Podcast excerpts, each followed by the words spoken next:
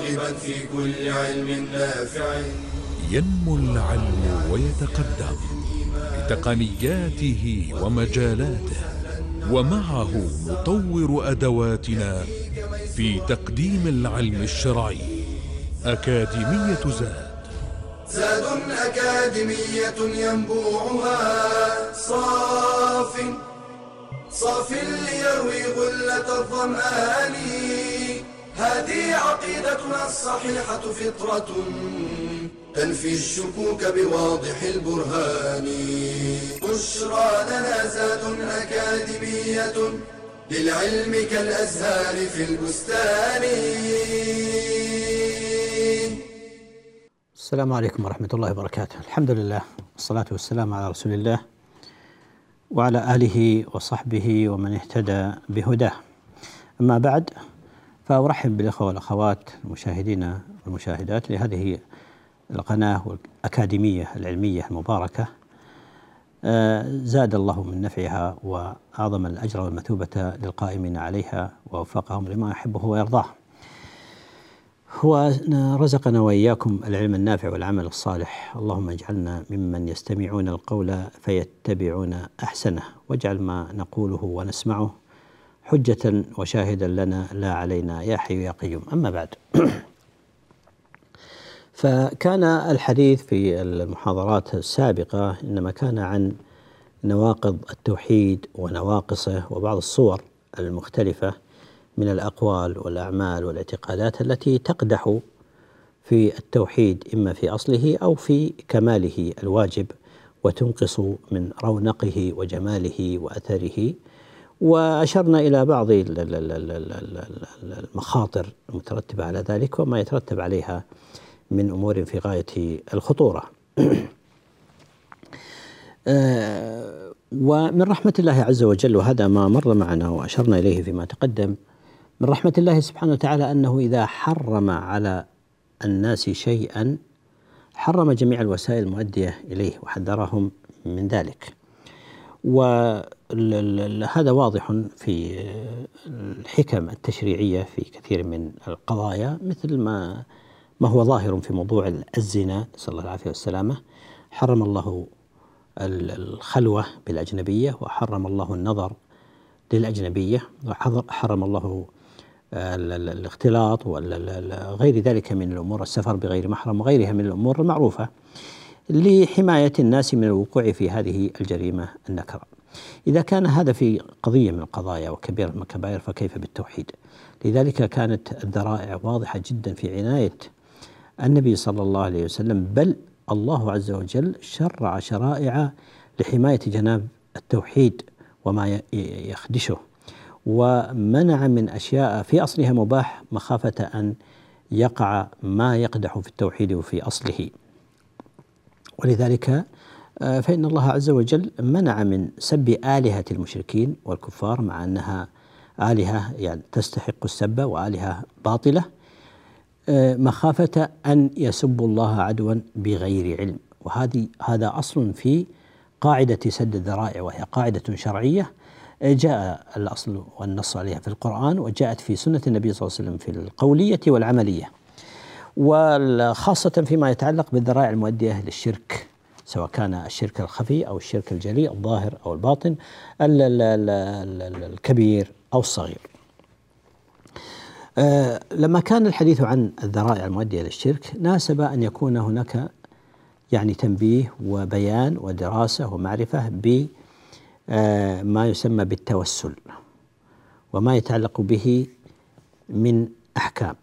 ومعلوم أن التوسل من الموضوعات التي لها تعلق بما سبق من أبواب الشرك والكفر لانها لأنه اتخذ ذريعة لتمرير والتدليس على الناس وترويج بعض الصور الشركية باسم آه، التوسل باسم التوسل فاقتضى ذلك إلى الوقوف عليه وعلى أقسامه والمشروع منه وغير المشروع لأن هذا اللفظ وهو لفظ التوسل من الألفاظ التي آه، حصل فيها إجمال واشتباه. وصار لفظا مشتركا بين معان صحيحة جائزة مشروعة جاءت النصوص بها وبين معان باطلة تقدح في التوحيد في أصله أو في كماله. نسأل الله العافية. ولذلك فإنه التوسل لا يرد ولا يقبل إلا إذا سئل واستفصل عما يعني القائل عن التوسل ماذا يعني؟ هل يعني المعنى الصحيح أو يعني المعنى الباطل؟ فالألفاظ المجملة لا بد فيها من التوضيح والبيان حتى يكون الجواب مطابقا للواقع ومبينا للحقيقة دون خلافها. وهذه يعطينا إلى إلى الحذر من آه، مسلك من مسالك أهل الأهواء والبدع وأهل الضلال. وهو التلاعب بالمصطلحات. فيأخذون مصطلحا شرعيا له أصوله وله دلالاته في الكتاب والسنة فيحملونه على معان باطلة يريدون ترويجها ويريدون تسويقها ويريدون تزيدها تزيينها للناس فيعلم الناس أن هذه لها أصل شرعي فيظنون أن هذه التطبيقات لهذا المصطلح أنها شرعية فيقعون في المحذور وهم لا يشعرون. فهي من وسائل التلبيس والتدليس وإغواء الجهلة والبسطاء في تمرير تلك البدع وتلك الانحرافات والضلالات. وهناك أمثلة كثيرة منها هذا اللفظ لفظ التوسل ومنها التأويل فالتأويل جاء في القرآن والسنة بمعنى واستعمله السلف الصالح رحمهم الله تعالى على معنى فجاء المتكلمون المغرضون فحملوه على معنى آخر ليروج وليقبله الناس وهو تحريف الكلمة عن مواضعه. وهو تفسير النصوص وحملها على معان غير ما أراد الله تعالى أو أراد رسول الله صلى الله عليه وسلم. ولا شك أن هذه من الأمور التي هي في غاية الخطورة والواجب الحذر منها. ولذلك لما عد ابن القيم رحمه الله تعالى عد الطواغيت في كتابه الصواعق المرسلة الطواغيت الأربعة عد منهم التأويل. وإن والتأويل إنما اتخذ تكأة لتمرير الباطل في أشياء كثيرة في في الاعتقادات في العبادات في السياسات في المعاملات في آه، أشياء كثيرة جدا. والآن رجعت الحرب جذعة فاستعمل التأويل لترويج كثير من القضايا لإبطال مدلولات النصوص وحملها على معان يريدها. المغرضون لا التي أرادها الله وأرادها رسول الله صلى الله عليه وسلم وفهمها الصحابة رضوان الله تعالى عليهم ونقلوها لنا.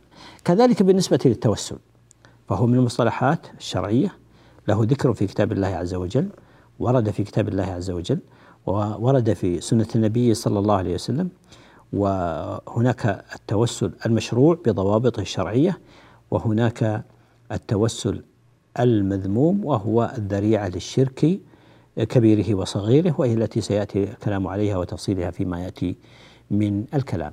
آه، قريبا من هذا ما تقدم في الكلام على الرقى. الرقى لها رقى شرعية رقى جائزة شرعا مشروعة بضوابط معينة والرقى الممنوعة الشركية التي حذر منها النبي صلى الله عليه وسلم وجاءت النصوص بالتحذير منها.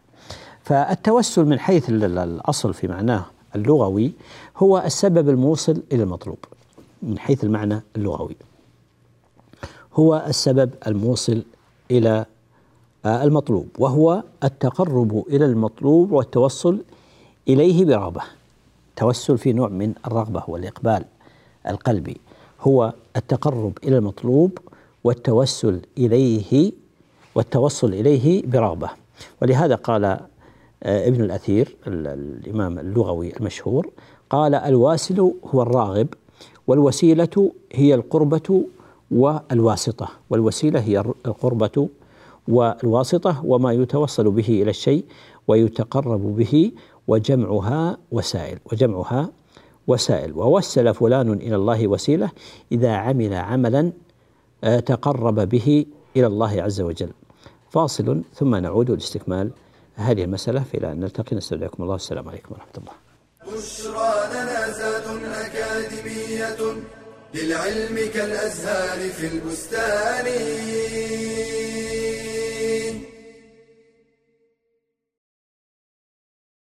ما من أحد يدخله عمله الجنة؟ فقيل ولا أنت يا رسول الله. قال ولا أنا إلا أن يتغمدني ربي برحمة. فكل الخلق محتاج إلى رحمة الله فإذا أردت رحمته فخذ بأسبابها. واعمل بموجباتها ومن أعظمها الإيمان بالله. قال تعالى إنه كان فريق من عبادي يقولون يقولون ربنا آمنا فاغفر لنا وارحمنا وأنت خير الراحمين. ومن موجبات رحمة الله الإحسان في العبادة وإتقانها بأن تعبد الله كأنك تراه فإن لم تكن تراه فإنه يراك. والإحسان إلى الخلق والرحمة بالإنسان والحيوان. قال تعالى إن رحمة الله قريب من المحسنين. وقال صلى الله عليه وسلم الراحمون يرحمهم الرحمن. ارحموا من في الأرض يرحمكم من في السماء. ومن موجبات رحمة الله التقوى وهي أن تجعل بينك وبين عذاب الله وقاية وذلك بفعل الطاعات وترك المحرمات. قال تعالى وأطيعوا الله والرسول لعلكم ترحمون. ومنها اتباع القرآن والعمل به والاستماع إليه. قال تعالى وإذا قرئ القرآن فاستمعوا له وأنصتوا لعلكم ترحمون ومن موجبات رحمه الله الصبر على الطاعه وعن المعصيه وعلى اقدار الله قال تعالى في شان الصابرين أولئك عليهم صلوات من ربهم ورحمة وأولئك هم المهتدون. ومن موجبات رحمة الله التوبة الصادقة مع الإصلاح. قال تعالى كتب ربكم على نفسه الرحمة أنه من عمل منكم سوءا بجهالة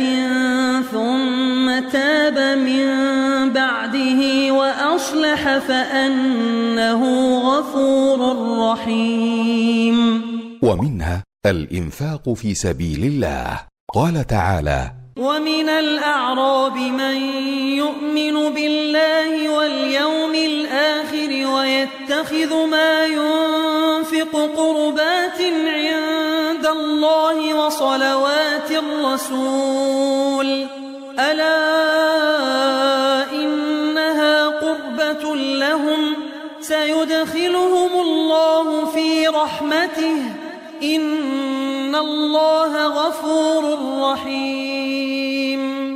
فاحرص على الأخذ بموجبات الرحمة وأكثر من الدعاء. قال تعالى وقل رب اغفر وارحم وأنت خير الراحمين.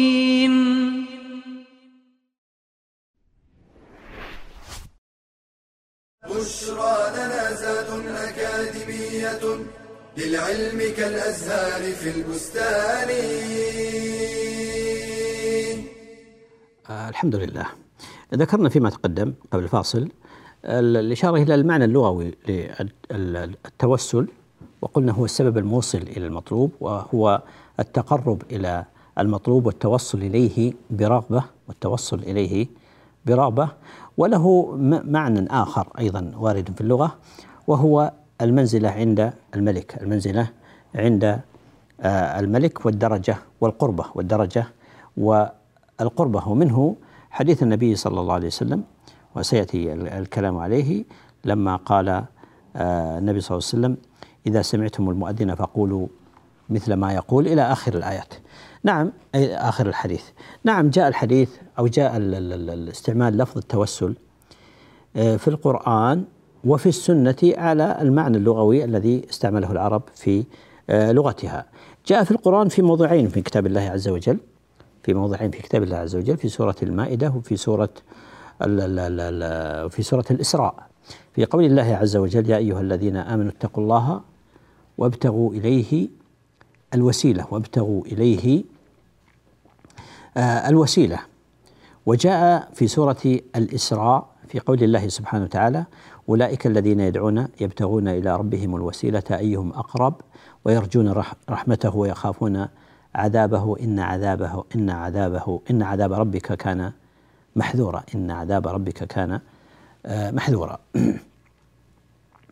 في قول الله عز وجل يا أيها الذين آمنوا اتقوا الله وابتغوا إليه الوسيلة. هذه الآية الصريحة في الأمر بابتغاء واتخاذ الوسائل المقربة إلى الله سبحانه وتعالى. فما هي الوسيلة التي أمرنا الله تبارك وتعالى بابتغائها للتوصل إليه سبحانه وتعالى والتقرب إليه عز وجل؟ ذكر ابن كثير عن ابن عباس آه، رضي الله تعالى عنهما أن الوسيلة بمعنى القربة.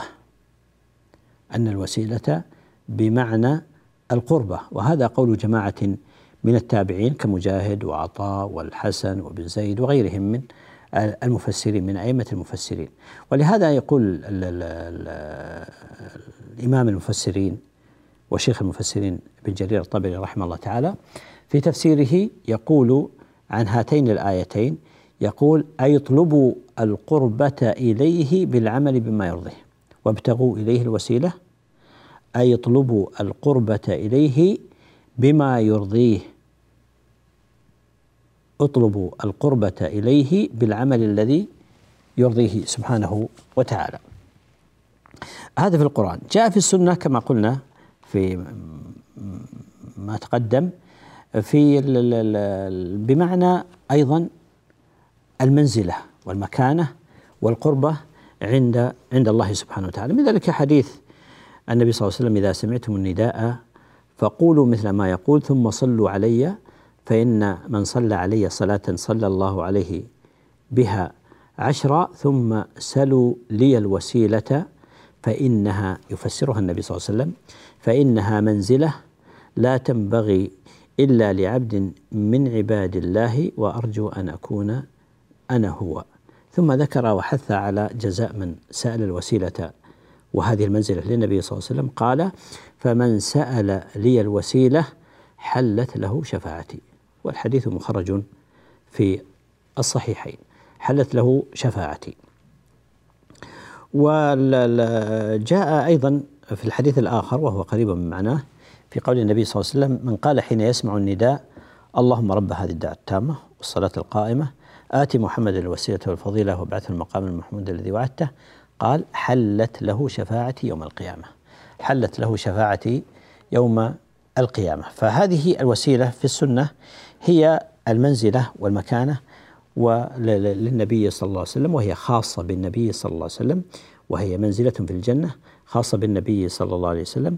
فيدعى للنبي صلى الله عليه وسلم أن الله ينزله تلك المنزلة الرفيعة والمكانة العالية اللائقة بمقامه عليه أفضل الصلاة وأتم التسليم. هذه معاني الوسيلة في اللغة العرب وفي الاستعمال آه، الشرعي في الاستعمال الشرعي استعمالها في القرآن وفي السنة وهي القربة أو الأعمال التي تقرب من تقرب إلى الله سبحانه وتعالى ويتقرب بها إلى الله سبحانه وتعالى. هذه هي الوسيلة المشروعة. في قول الله عز وجل في آية الإسراء أولئك الذين يدعون يبتغون إلى ربهم الوسيلة أيهم أقرب ويرجون رحمته ويخافون عذابه؟ إن عذاب ربك كان محذورا.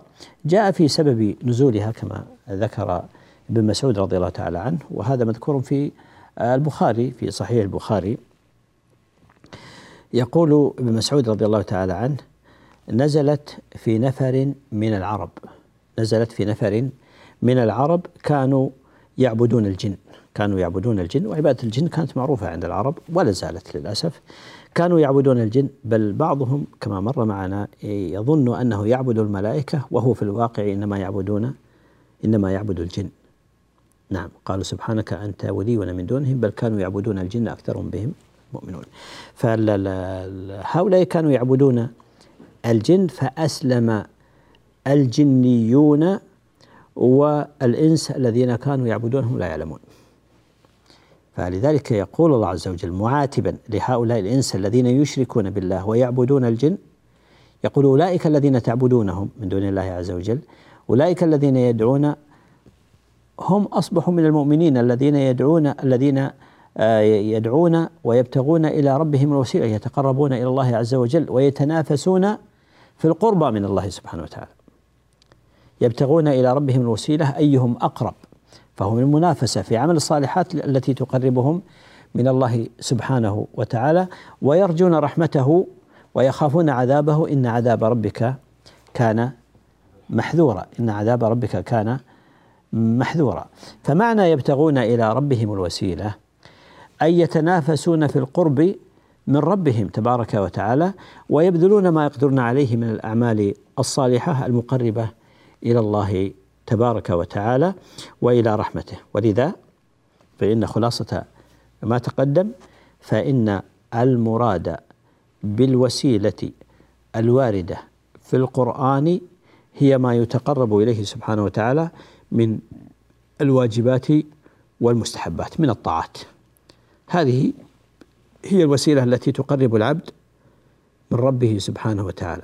ولذلك قال النبي صلى الله عليه وسلم أقرب ما يكون العبد من ربه وهو ساجد فأكثر فيه من الدعاء. فأكثر فيه من الدعاء. فهذه من الوسائل المقربة إلى الله سبحانه وتعالى بالتقرب إليه وهو التضرع والانكسار والدعاء له سبحانه وتعالى. أما في السنة فقد وردت كما ذكرنا في الحديث في الحديث الواردة ببيان أنها منزلة في الجنة خاصة لعبد من عباد الله عز وجل وهي خاصة بنبينا صلى الله عليه وسلم فشرع لنا أن ندعو للنبي صلى الله عليه وسلم ندعو الله عز وجل أن ينزل نبينا صلى الله عليه وسلم هذه المنزلة الخاصة الرفيعة والمقام المحمود الذي وعده الله سبحانه وتعالى. هذه معاناها معانيها في آه، لغة العرب وبهذا يظهر لنا أن ثمة وسيلة أو وسائل مشروعة. دلت عليها النصوص الشرعية في مقابل أن ثمة آه، ما يطلق عليه وسيلة وهي من الشركيات ومن آه، الذرائع المؤدية إلى الشرك وهو ما يظن وما يدعيه بعض الجهلة والمغرضين وغيرهم ممن يزعم وينادي ويقول إن دعاء الأموات والتقرب إلى الأموات وعبادة الأموات هذه إنما هي على سبيل الوسيلة المقربة إلى الله سبحانه وتعالى. وهي من باب الشفاعة والتوصل إلى الله عز وجل عن طريق هؤلاء الوسطاء وهذا المعنى الذي يروجه بعض المبتدعة ويروج للأسف عند كثير من القبوريين وعلى كثير من جهلة المسلمين هو بعينه هو الشرك الذي كان عند المشركين الذين قالوا عن آلهتهم التي التي يعبدونها من دون الله عز وجل هؤلاء شفعاؤنا عند الله. هؤلاء شفعاؤنا عند الله نتقرب إلى الله بهم. كما قال الله سبحانه وتعالى عنهم أيضا في الآية الأخرى ما نعبدهم إلا ليقربونا إلى الله زلفى. ما نعبدهم إلا ليقربونا إلى الله زلفى. فهذه هذا دليل على أن ثمة وسيلة مشروعة أو وسائل مشروعة ووسائل ممنوعة لعلنا نشير إلى شيء منها في بعد الفاصل إن شاء الله. إلى أن نلتقي. أستودعكم الله. السلام عليكم ورحمة الله. بشرى لنا زاد أكاديمية للعلم كالأزهار في البستان.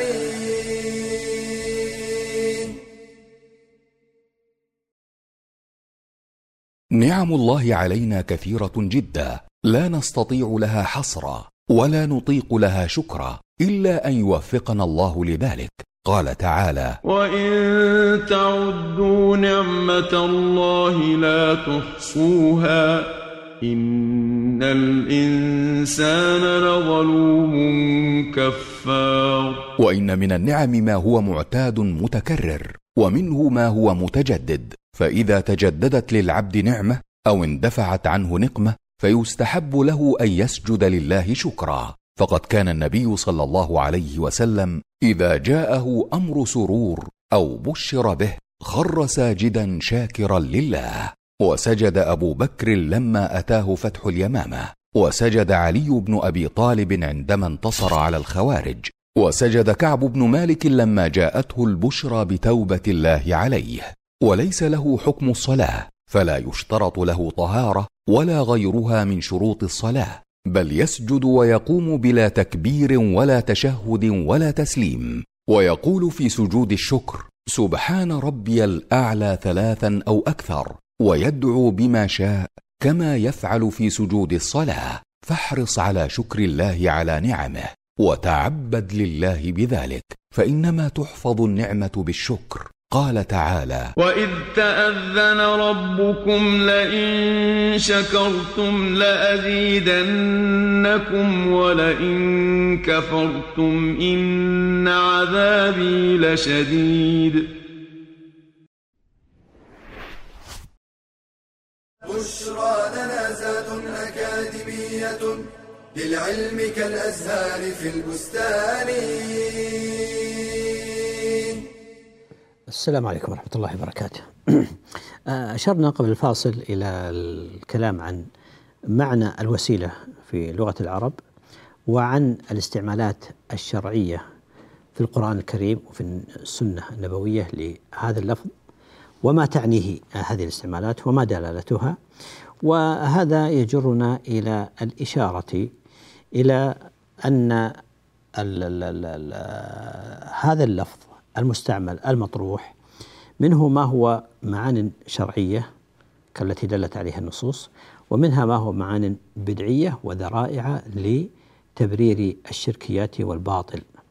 وهذا ما يقتضي أن نشير إلى أن التوسل ينقسم إلى توسل مشروع دلت عليه النصوص وهذا مأمور به ومشروع ويحث عليه المسلم ويحرص على التقرب إلى الله عز وجل به والتوسل إلى الله عز وجل به وهناك ما هو ممنوع فيحذر منه ويتجنب ويعني يرد على دعاته وعلى من يزين للناس ويوقعهم بالباطل بمثل هذه المصطلحات المهمه التي تزين للناس الباطل فيأخذون اللفظ الشرعي ويحملونه على معان باطلة تناقض الشرع وتناقض أصل حقيقة الشرع وهو التوحيد.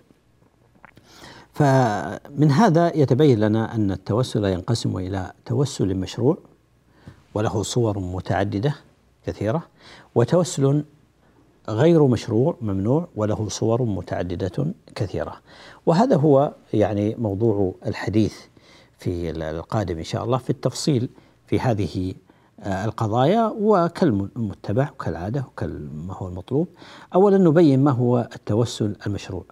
لا يكون مشروعا إلا إذا دل عليه الدليل. وكل أمر من توسل أو غيره لا يدل عليه الدليل الصحيح من كتاب الله تعالى أو من سنة نبيه صلى الله عليه وسلم فهو مردود وإن قال به من قال. وكل توسل ممنوع آه، لا يدل عليه الدليل. كل توسل لا يدل عليه الدليل فهو مرفوض مردود وإن قال به من قال. وإن حسنه من حسنه وإن نسب إلى يعني آه، بعض الكبار الذين لهم مكانة ومنزلة عند الناس فهو العبرة إنما هي بالدليل والاتباع إنما هو للدليل. اتبع ما أوحي إليك من ربك. فهذا هو الواجب على المسلم وهو سبيل النجاح عند الله سبحانه وتعالى.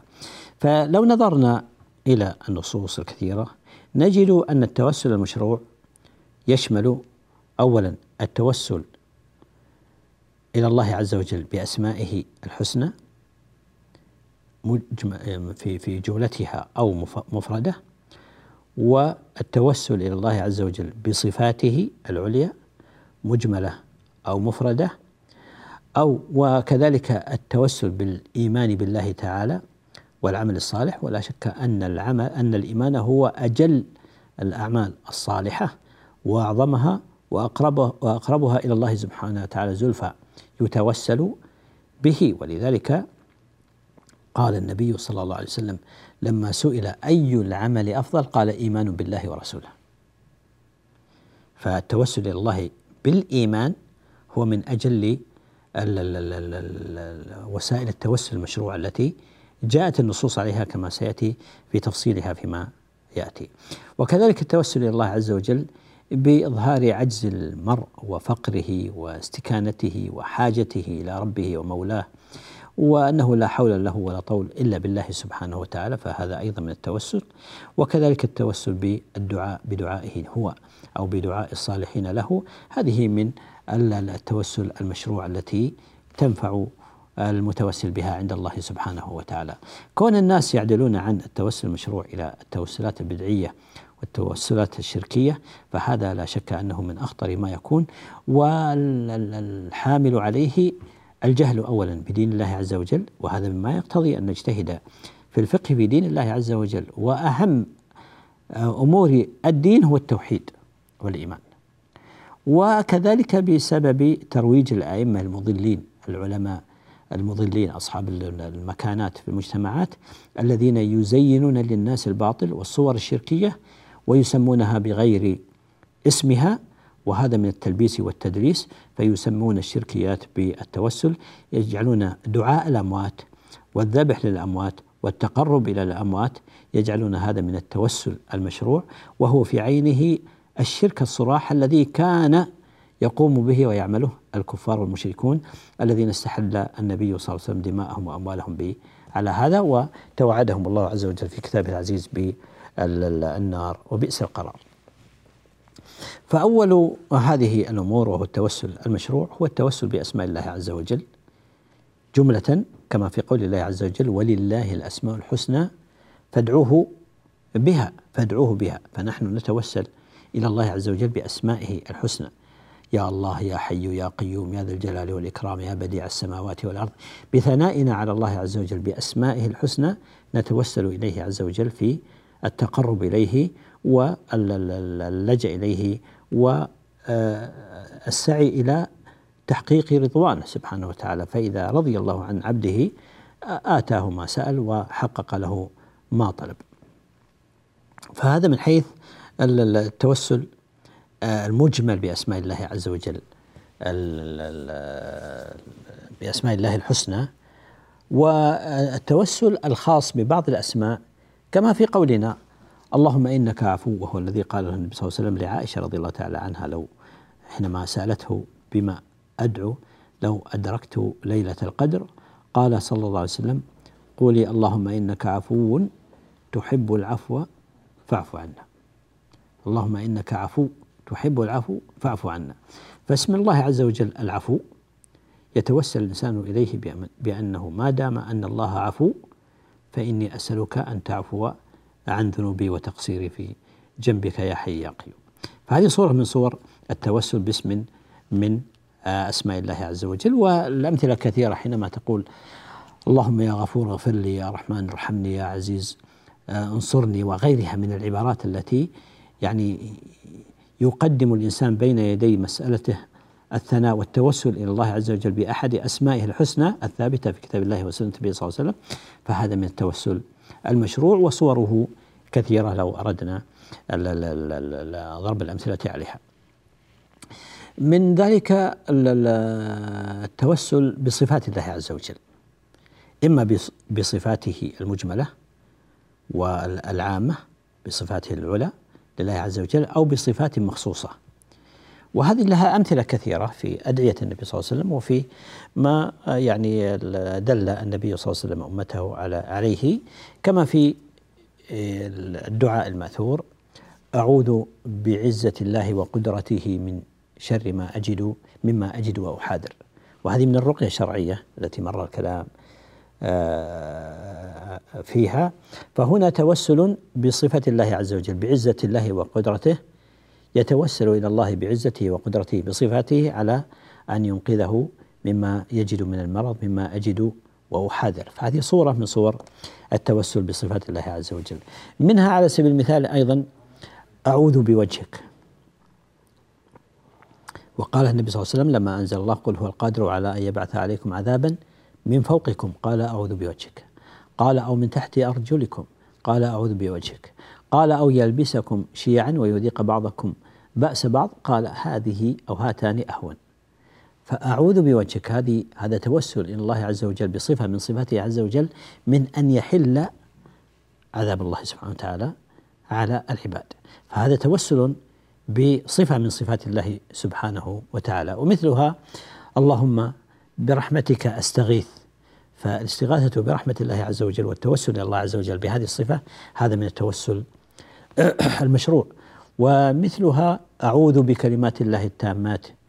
هذه أيضا من التوسل المشروع والأمثلة التي جاءت بها النصوص كثيرة أكثر من أن تحصى.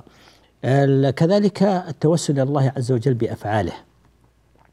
كما في قوله صلى الله عليه وسلم لما علمنا الصلاة على النبي صلى الله عليه وسلم اللهم صل على محمد وعلى آل محمد كما صليت على إبراهيم وعلى آل إبراهيم.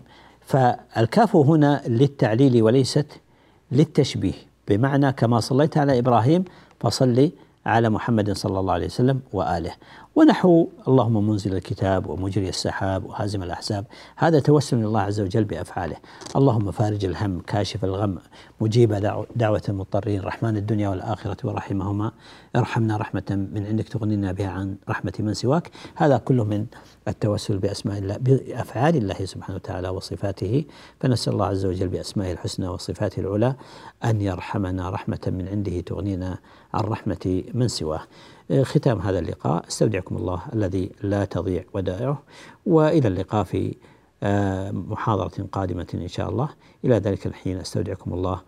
وسبحانك اللهم وبحمدك أشهد أن لا إله إلا أنت أستغفرك وأتوب إليك. والسلام عليكم ورحمة الله وبركاته.